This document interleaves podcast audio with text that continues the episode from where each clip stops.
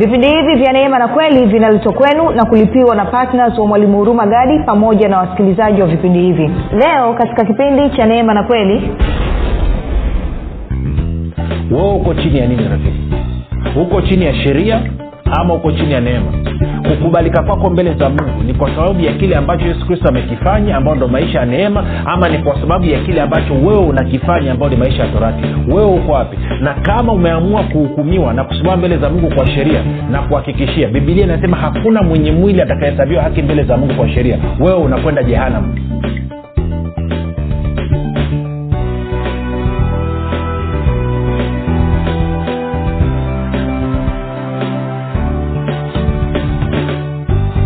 popote pale ulipo rafiki ninakukaribisha katika mafundisho ya kristo kupitia vipindi vya neema na kweli. Jina langu naitwa huruma gadi.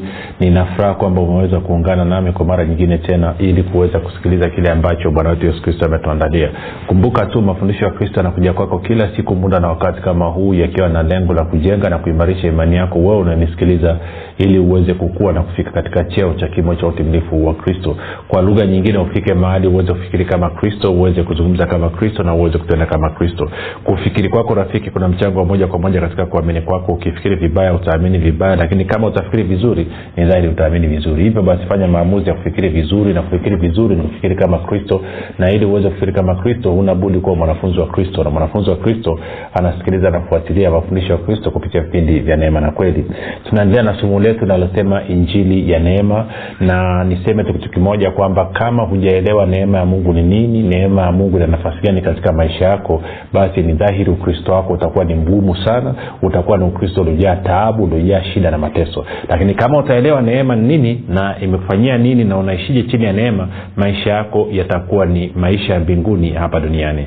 Kumbuka tu mafundisho haya ya kristo pia yanapatikana katika uh, youtube kwa jina la mwalimu huruma gadi. Lakini pia kama ungependa kupata kwa njia ya sauti basi tunapatikana katika telegram. Telegram inafanya kazi kama whatsapp. Kuna grupu linaitwa mwanafunzi wa kristo. Unaweza ukatuma namba tu uh, ujumbe mfupi tukasema niunge namba 7895242 7895242 nawe utaunganishwa baada ya kusema hayo basi rafiki nitoe shukurani za dhati kwa mungu kwa ajili ya kwako wewe ambao umekuwa ukisikiliza na kufuatilia mafundisho ya kristo kila itwapo leo lakini zaidi ya yote umekuwa ukihamasisha wengine ili na wao waweze kujifunza kama vile ambavyo unajifunza. Asante pia kwa kuwashirikisha kile ambacho mwenyewe umejifunza. Na pia natoa shukurani za dhati kwa mungu kwa ajili ya kwako wewe ambao umekuwa ukifanya maombi kwa ajili ya wasikilizaji wa vipindi vya neema na kweli kwa ajili ya kwangu mimi pamoja na timu yangu. Tunasema asante sana kwa maombi yako. Maombi yako yanaleta tofauti kubwa sana. Na mwisho ninamshukuru mungu kwa ajili ya kwako wewe ambao umefanya maamuzi ya kuwa patna wa vipindi vya neema na kweli na kwamba kila mwezi unachangia gharama za kupeleka injili kwa njia ya redio.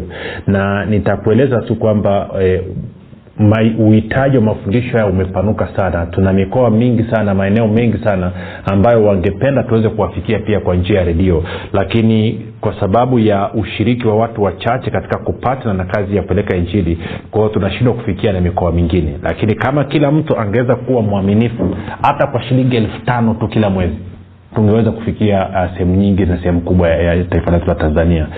Um, sasa sijaelewa kwa nini wengine wana, wanapenda kutoa kama ambavyo unapenda kutoa na kuchangia kazi ya mungu iende mbele na wengine hawapendi. Sijawai kuelewa kwa nini. Kwamba wao umepokea zawadi ya uokovu bure mungu amekupenda akakupa umepokea unafurahia uokovu alafu kusaidia mwingine aweze kupata uokovu unaona ngumu. Unaona ni bora utumie kila kitu ulichopewa na mungu kwa ajili ya kwako wewe na familia yako lakini si kwa ajili ya wengine. Sijawai kuelewa maisha hivyo actually maisha namna hiyo ni maisha ambayo kwa kiingereza tunasema ni miserable a very miserable life. Lakini kwa wewe ambaye umefanya maamuzi basi nakupa ongera sana basi tuendelee na somo letu moja kwa moja uh, twende kwenye yohana moja kumi na saba. Yohana moja kumi na saba anasema kwa kuwa torati ilitolewa kwa mkono wa musa neema na kweli zilikuja kwa mkono wa yesu kristo. Sasa nikwambia bibilia ya neno napenda na jinsi ambavyo ametafsiri huo mstari. Moja tuusome tena kidogo.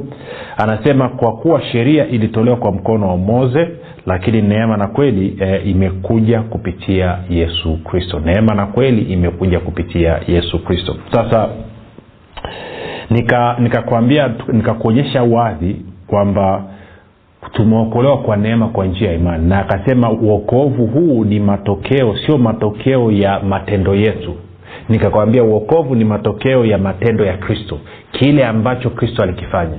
Kwa hiyo tukaona pia kwamba uh, sheria inanisababisha mimi niishi kwa kuangalia matendo yangu kwa kuangalia kile ambacho nakitenda. Lakini neema ya mungu inanisababisha mimi niishi kwa kuangalia kile ambacho kristo alikitenda. Sheria inanisababisha mimi niishi kwa kutegemea matendo yangu. Neema ya mungu inanisababisha mimi niishi kwa kutegemea kile ambacho alikifanya yesu kristo. Ni muhimu sana ukatambua uka, uka, uka hili na ukayafahamu haya. Kama uyafahamu haya utapata shida kwelikweli na usisahau kwamba torati au sheria amri kumi ni kwa ajili ya mtu aliyoko ndani ya adamu. Wakati huo huo neema ni kwa ajili ya mtu aliyoko ndani ya kristo. Sasa usisahau hilo. Na kila mtu aliyezaliwa mara ya pili kila mtu aliyeokoka yuko ndani ya kristo yeye amezaliwa mara ya pili kwa hiyo unatakiwa ukae chini ya neema. Sasa tukasema basi nikakwambia kwamba kwa bahati mbaya zaidi ya asilimia 99 ya watu waliookoka bado wanaishi chini ya sheria badala ya kuishi chini ya neema. Pamoja na kwamba wameokolewa kwa neema na pamoja na kwamba bibilia inawataka waishi ama neno la mungu linawataka waishi chini ya neema lakini bado wanaishi chini ya sheria torati au amri kumi kwa nini? Kwa sababu ndivyo ambavyo wamekuwa wakifundishwa na kwa maana hiyo tukasema okay sasa nitajuaje basi kwamba mimi niko chini ya sheria ama niko chini ya neema? Nikasema ili tuweze kujua hayo lazima tuanze kwa kuangalia kazi kwanza ya torati ya sheria ni nini. Kwa hiyo tukaanza tulikuwa tumeanza kuangalia kwa warumi tatu ishiri mbili. Warumi tatu sorry ishirini sio ishiri mbili. Warumi tatu ishirini. Leo hii nitaanza mstari wa kumi na tisa hadi wa ishirini. Warumi tatu kumi na tisa hadi ishirini. Anasema hivi basi twajua ya kuwa mambo yote inenayo torati huyanena kwa hao walio chini ya torati. Ili kila kinywa kifumbwe na ulimwengu wote uwe chini ya hukumu ya mungu. Kwa hiyo anasema torati inasababisha mambo mawili. Torati inasababisha kila kinywa kufumbwa. Na torati inasababisha dunia yote iwe chini ya hukumu ya mungu. Nirudie tena. Anasema sheria inasababisha vinywa vyote vifumbwe kwa lugha nyingine inasababisha kwamba kusiwe na mtu yoyote wa kujivuna na kujidai mbele za mungu. Ndio maana unaona watu wanakuja na maombi wanasema mimi ni mdudu mimi ni konokono mimi ni mchafu mimi sistahili mbele zake mungu sistahili hata kusogea mbele zake bwana. Ni kwa sababu ya sheria. Kwa anasema sheria inasababisha kila kinywa kifumbwe na ulimwengu wote uwe chini ya hukumu ya mungu. Alafu anakueleza ni kwa nini. Anakupa sababu mstari wa ishirini. Kwa sababu hakuna mwenye mwili atakayehesabiwa haki mbele zake yani mbele za mungu kwa matendo ya sheria. Sasa tutalizungumza ili huko mbele. Alafu anasema kwa maana kwa sababu kutambua dhambi huja kwa njia ya sheria. Kwa anasema sheria au torati au amri kumi ndio inanisaidia kutambua dhambi. Na ndio maana tukaangalia kwenye warumi saba saba anasema labda nikaisome. Warumi saba saba akasema hivi. Akasema tusemeje basi torati ni dhambi? Hasha. Walakini e, singalitambua dhambi ila kwa sheria. Kwa kuwa singalijua kutamani kama torati singelisema usitamani. Tuko sawasawa sasa turudi tena kwenye kwao kazi ya kwanza ya sheria ilikuwa ni kusaidia wewe kutambua dhambi. Pasipo sheria wewe huwezi ukatambua dhambi. Ukienda warumi mlango wa nne na mstari ule wa kumi na tano warumi e, nne kumi na tano anasema hivi. Kwa sababu sheria ndiyo ifanyayo hasira maana pasipo kuwapo sheria hapana kosa. Kwa hiyo pia sio tu kwamba torati sheria inasababisha mimi niweze kutambua dhambi lakini sheria au torati au amri kumi pia ndiyo inayosababisha watu wakosee na ndiyo inayosababisha hasira ya mungu wake kwa sababu sheria ikiwepo ile sheria inapovunjwa ndo makosa yanatokea. Kama sheria hakuna maanaake ni kwamba hakuna makosa. Kwao sheria inasababisha makosa yawepo kwao sheria ndio inayosababisha watu wakosee. Na sheria ndio inayosababisha hasira ya mungu wake kwa hiyo inamaana kwamba ninapokuwa nimevunja sheria basi anasema inasababisha hasira ya mungu kwaka angalia msara kumi na tano tena. Anasema kwa sababu sheria ndiyo ifanyayo hasira maana pasipo kuwapo sheria hapana kosa. Pasipo kuwapo sheria hapana kosa angalia neno anavyosema tafsiri neno anasema kwa sababu sheria huleta ghadhabu mahali ambapo hakuna sheria hakuna makosa mahali ambapo hakuna sheria hakuna makosa. Tafsiri ya kusoma kwa urahisi anasema hivi ninasema hivi kwa sababu sheria ndiyo huleta hasira ya mungu kwa wale wasiotii. Lakini ikiwa sheria haipo basi hakuna hatia ya kuto kutii. Unaona kitu kwa hiyo anasema sheria ndio inayosababisha makosa. Kwao sheria inasababisha mimi niweze kutambua dhambi lakini sheria pia ndio inayosababisha makosa tuko sawasawa na kwa sababu hiyo basi ina maana kama mimi nikiamua kufanya maamuzi ya kukaa chini ya sheria maanaake ni kwamba nimefungua mlango wa mimi kukosea. Na ninapokosea anasema hasira ya mungu inawaka juu yangu. Kwa hiyo ni kazi ya sheria. Sasa nikuonyeshe kazi nyingine ya sheria. Twende mlango wa mlango wa tano na mstari ule wa kumi na tatu ziko nyingi lakini nataka mambo ma, ma, ma, matatu tu ili tuweze kuyatumia hayo kujipima. Kama sisi tuko chini ya neema ama tuko chini ya sheria ya musa. Kama sisi ni wanafunzi wa musa ama sisi ni wanafunzi wa kristo e, warumi tano e, nianze mstari wa kumi na mbili hadi wa kumi na tatu. Anasema kwa hiyo kama kwa mtu mmoja dhambi iliingia ulimwenguni na kwa dhambi hiyo mauti na hivyo mauti ikawafikia watu wote kwa sababu wote wamefanya dhambi. kumi na tatu. Maana kabla ya sheria dhambi ilikuwamo ulimwenguni lakini dhambi haihesabiwi isipokuwapo sheria. Aha. Kwa hiyo tena taratibu anasema dhambi haihesabiwi isipokuwapo sheria. Kwa hiyo maana yake tunaona mambo matatu. Moja sheria ama amri kumi ndio inayosababisha mimi kutambua dhambi. Na sheria ama amri kumi ndiyo inayosababisha mimi kukosea ndio inayosababisha makosa. Na sio hivyo tu. Pia sheria ama amri kumi ndio inayosababisha dhambi ihesabiwe dhidi yangu. Na kwa maana hiyo nne sheria inasababisha hasira ya mungu iwake juu yangu. Mambo manne hayo. Kwao moja sheria inanisaidia mi kutambua dhambi amri kumi mbili sheria inasababisha mimi kukosea. Tatu sheria inasababisha dhambi ihesabiwe dhidi yangu. Na nne sheria inasababisha hasira ya mungu iwake juu yangu. Baada ya mi kuvunja nini? Ile sheria. Hiyo ndio kazi ya sheria kazi ya torati. Kwa hiyo kumbuka mwanafunzi wa musa anafundishwa namna ya kushika na kutunza torati sheria amri kumi lakini bibilia inasema kwamba hakuna mwenye mwili atakahesabiwa haki mbele za mungu kwa sheria. Sasa kama ndio hivyo tuisogeze hiki tuende kwenye application kwenye matumizi. Okay. Wewe unanisikiliza swali langu ni hili na nataka uwe mwaminifu. Nitauliza swali moja katika engo mbili ama katika sura mbili. Swali hilo hilo lakini katika ama katika sehemu mbili tofauti moja swali langu nini?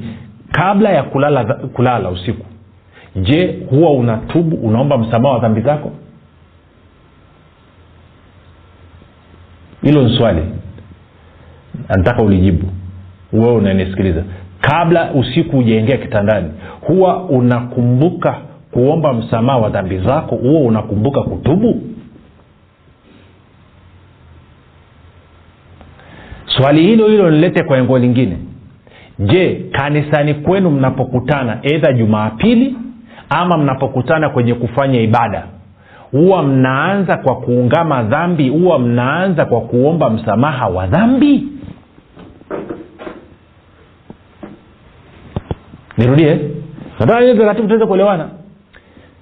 Je wewe kama mkristo inapofika usiku wakati wa kwenda kulala je huwa unaungama huwa unatubu huwa unaomba msamaha wa dhambi zako ama unalala tu? Na swali hilo hilo kwenye kadamnasi je mnapokutana kanisani kwene kwenye ibada siku ya jumapili ama siku nyingine yoyote ambao mnakutana kufanya ibada huwa kabla ya kuanza ibada mnaanza kwa kuungama kwa kutubu kwa kuomba msamaha wa dhambi?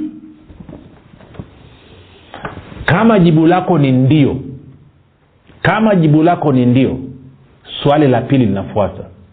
Okay umejuaje basi kuwa wewe umefanya dhambi? Umejuaje kwamba wewe umemkosea mungu? Na umejuaje kwamba mungu ana hasira na wewe? Mpaka ikakusukuma umwombe msamaha wa dhambi. Umetumia nini? Mlipokusanyika kanisani kwenu mmejuaje kwamba ninyi mmemkosea mungu mmejuaje kwamba ninyi mmetenda dhambi? Mmejuaje kwamba ninyi mmevunja sheria ya mungu? Mmejuaje kwamba mungu ana asira na ninyi na kwa maana hiyo hawezi ku, kuwakubali na kupokea hiyo ibada yenu? Mmejuaje? Jibu nalifahamu. Mmetumia sheria pasipo sheria kutambua dhambi huja kwa njia ya sheria. Pasipo sheria hakuna makosa. Pasipo sheria hakuna kuhesabiwa dhambi. Pasipo sheria asira ya mungu haiwezi kuwaka juu yako. Kwao mmetumia mmetumia sheria. Umetumia sheria kabla ya kulala na mnatumia sheria kanisani kwenu ku- ku- kuomba msamaha wa dhambi. Kwao mnatumia sheria. Kwao kama mnatumia sheria swali la mwisho. Ninyi mko chini ya nini? Ninyi ni wanafunzi wa musa alieleza torati sheria ama ninyi ni wanafunzi wa kristo alileta neema?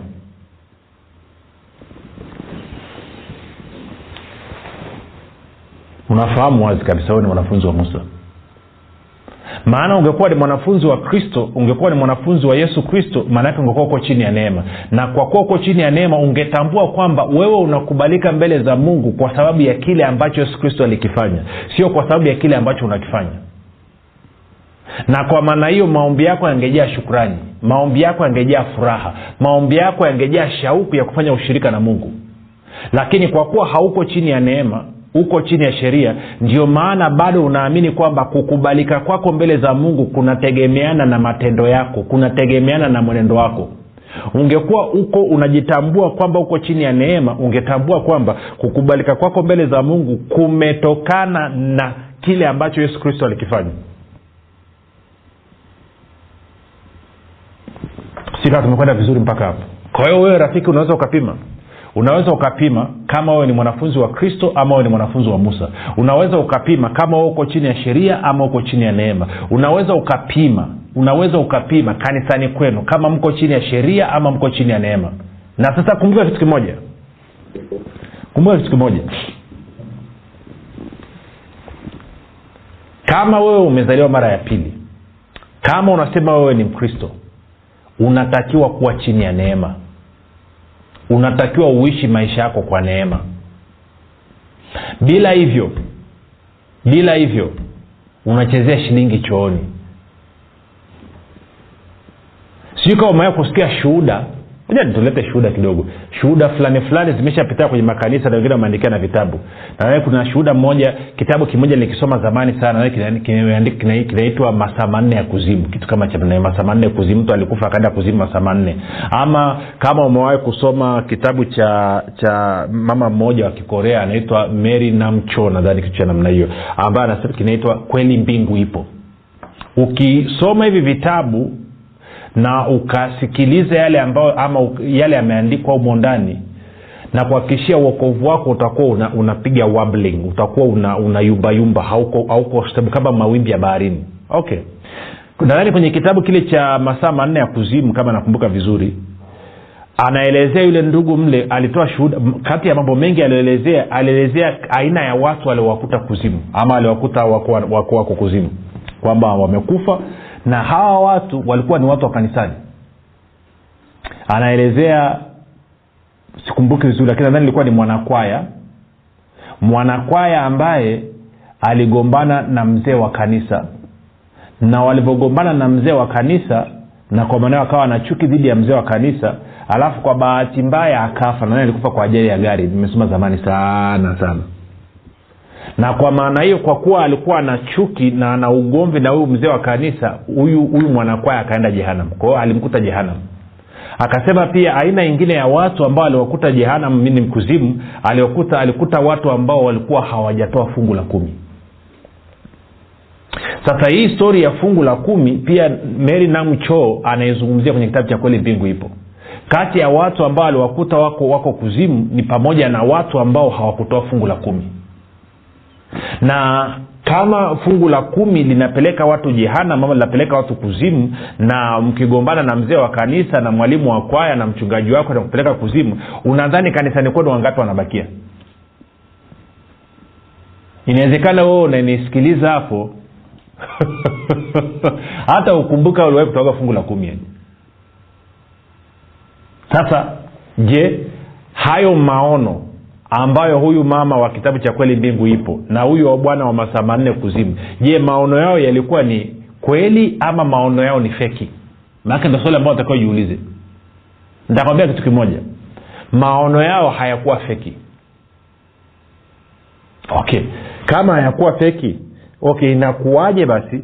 Watu wameenda kuzimu kwa sababu ya kutokutoa fungu la kumi na watu wamekwenda kuzimu kwa sababu ya kugombana wao kwa wao na of course unafahamu na mambo mengine yanafuatia hapo.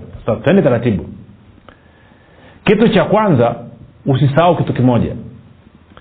Mungu anapozungumza na mtu anazungumza na mtu sawasawa na ufahamu wake ulivyo. Sio kwamba ndo anapenda hicho kiwango lakini ili waweze kuelewa lazima waanzie mahali. Akiwa ana lengo la kwamba kwa kuwa huyu mtu atakapozungumza na huyu mtu katika lugha ambayo ataelewana itafungua mlango wa yeye kuendelea kuzungumza na huyu mtu mpaka aje amlete kwenye ile kweli inayotakiwa. Kwao kama wewe akili lako limejaa torati limejaa amri kumi na sheria kwao mungu atakapokutokezea edha kwenye maono ama kwa namna gani akianza kuzungumza na wewe atazungumza kutokea kwenye engo hiyo lakini akiwa ana lengo aje akulete katika kweli yake ambayo nini ni kile ambacho kristo amekifanya. Hilo ni la kwanza. Kwa hiyo mary namcho pamoja na yule bwana mwingine sikumbuki nani aliandika kitabu cha masaa ya kuzimu hawa ufahamu wao ulikuwa kwenye torati. Hilo ni la kwanza. Lakini la pili hawa waliokutwa kuzimu kwa sababu hawajatoa fungu la kumi na kwa sababu wamegombana sijui na mzee wa kanisa kwa nini wamekwenda kuzimu? Ni kwa sababu msingi wa mahusiano yao na mungu haukuwa kile ambacho kristo amekifanya ambayo tunaita neema.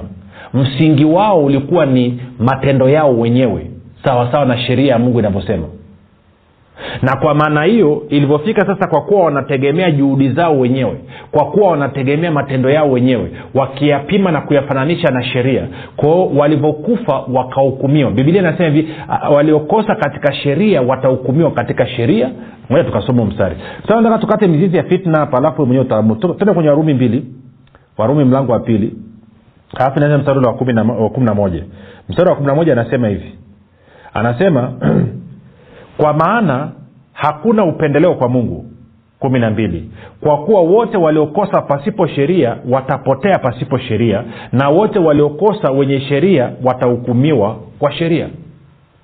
Kwa hiyo kama kama anasema kwa maana hakuna anasema kwa kuwa wote waliokosa pasipo sheria watapotea pasipo sheria na wote waliokosa kwenye sheria watahukumiwa kwa sheria kwa hiyo ukiamua kukaa chini ya sheria utahukumiwa kwa sheria. Na ukiamua kukaa nje ya sheria utahukumiwa pasipo sheria. Sasa tena taratibu. Kwa lugha nyingine maanaake ni kwamba wale wanaotafuta kupata haki kwa sheria watapatiwa hiyo haki kwa sheria na wale wanaotafuta kupata haki kwa neema watapatiwa haki kwa neema. Na kwa maana hiyo kwa kuwa hawa wapendwa waliamua kwamba uhusiano wao na mungu msingi wa kukubalika kwao mbele za mungu ni sheria kwa hiyo ina maana walivyokufa walihukumiwa sawasawa na sheria. Wangekuwa walifanya maamuzi kwamba msingi wa kukubalika kwao mbele za mungu ni kile ambacho yesu kristo amekifanya kwa lugha nyingine ni neema. Basi maanaake ni kwamba wangehukumiwa sawasawa na neema. Na unapohukumiwa sawasawa na neema maanaake nini? Maanaake ni kwamba wangetangazwa kuwa wao ni wenye haki kwa sababu kristo alitimiza haki yote na alikufa msalabani akalipia dhambi zote. Kwa hata hiyo dhambi ya kutokutoa fungu la kumi na hiyo dhambi ya kugombana na mzee wa kanisa nayo pia ingekuwa imelipiwa. Kwao hawa watu kama msingi wao na tumaini lao lingekuwa ni kwenye neema maana yake ni kwamba wasingekwenda kuzimu. Lakini kwa kuwa tumaini na msingi wao ulikuwa ni kwenye sheria wakahukumiwa kwa sheria. Ndio maana wakaenda jehana pamoja na kwamba walikuwa wameokoka kwa nini? Kwa sababu wamekataa kutegemea neema ya mungu. Wamekataa kuwa chini ya neema. Ndomana kakwambia kwamba swala la neema ni la muhimu. Swala la kuwa chini ya neema ni la lazima sio la hiari. Sasa nikuulize wewe uko chini ya nini rafiki? Uko chini ya sheria ama uko chini ya neema kukubalika kwako mbele za mungu. Ni kwa sababu ya kile ambacho yesu kristo amekifanya ambao ndo maisha ya neema ama ni kwa sababu ya kile ambacho wewe unakifanya ambao ni maisha ya torati. Wewe uko wapi? Na kama umeamua kuhukumiwa na kusimama mbele za mungu kwa sheria na kuhakikishia bibilia inasema hakuna mwenye mwili atakayehesabiwa haki mbele za mungu kwa sheria wewe unakwenda jehanamu wewe unakwenda jehanam na kama huyu anayekuongoza atakutishia atakwambia hakuna usisikilize. Huyo naye anakwenda jehanam kwao anakutapeli anakudanganya ili na wewe muunge mkono mwende wote jehanam sasa nikuulize wewe unakubali kwenda jehanam maanake bibilia inasema takuonyesha kipindi kinachokuja hakuna mwenye mwili atakahesabiwa haki kwa matendo ya sheria. Kwa lugha nyingine hakuna mtu ambaye yoyote atakayekubalika mbele za mungu nje ya neema yake wote tunakubalika kwa neema. Nje ya neema hakuna hata mmoja anayekubalika. Neema ya okovu imefunuliwa kwa watote neema inasababisha binadamu wote wamekubalika mbele za mungu. Yeyote anayekataa hii neema ya mungu hawezi kukubalika mbele za mungu. Hawezi. Hata kama ujidai wewe unaimba kwaya wewe ni mzee wa kwaya wewe ni mtakatifu unafunga unafanya nini? Hauwezi. Amesema hakuna mwenye mwili. Nitakuonyesha kipindi kinachokuja. Wewe uko kapigani leo hii ukafa usiku huu. Unaenda wapi kama uko nje ya neema unaenda jehanam kama uko chini ya neema uzima wa milele unao. Wewe ukifa sasa hivi unaenda wapi? Sasa kama ujawai kumtegemea yesu kristo na kutegemea neema ya mungu fanya mambo yafuatayo. Alafu baada ya hapo kutembea chini ya neema. Sema bwana yesu leo hii ninakupokea kama bwana na mwokozi wa maisha yangu. Ninakukabidhi maisha yangu utawale maeneo yote. Ninageukia neema yako asante kwa nami sasa ni mwana wa mungu. Kwa hayo maombi mafupi karibu katika familia ya mungu tukutane kesho muda na wakati kama huu. Jina langu naitwa huruma gari na yesu ni kristo na bwana. Mwalimu huruma gadi chini ya uongozi wa roho mtakatifu anakuletea kitabu cha nguvu ya ukiri. Kitabu ambacho lazima kila mkristo awe na nakala. Kwa nini? Kitabu cha nguvu ya ukiri kinatuelewesha kwamba tuanze kuishi yale maisha halisi ambayo mungu ameyakusudia katika maisha yetu unapolichukua neno la mungu ile nguvu sasa ambacho kile mungu amekikusudia kinaanza kudhihirika katika damu na nyama katika mwili wako na hakika unakuwa mzima na mimi nimekishuhudia hicho hata nyumbani kwangu. Mtoto wangu alikuwa anaamka na kutapika anaumwa kila leo. Lakini baada ya kuanza kuwakirisha watoto kwamba mnatakiwa kukiri positive kukiri kile ambacho mungu amekisema kwamba wewe ni mzima huumu mpaka leo magonjwa ndani ya nyumba yangu hakuna tena kwa sababu ya kile ambacho mungu amekisema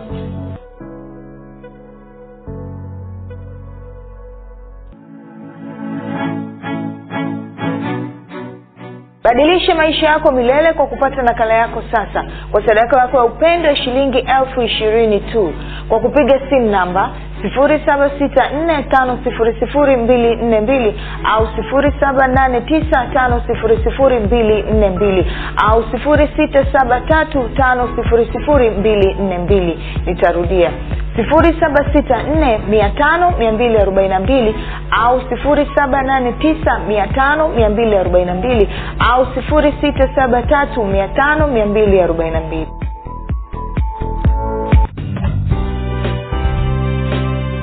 umekuwa ukisikiliza kipindi cha neema na kweli kutoka kwa mwalimu huruma gadi usiache kumfolo katika facebook instagram na twitter kwa jina la mwalimu huruma gadi pamoja na kusubscribe katika youtube channel ya mwalimu huruma gadi kwa mafundisho zaidi. Kwa maswali ama maombezi tupigie simu namba 7645242 au 6735242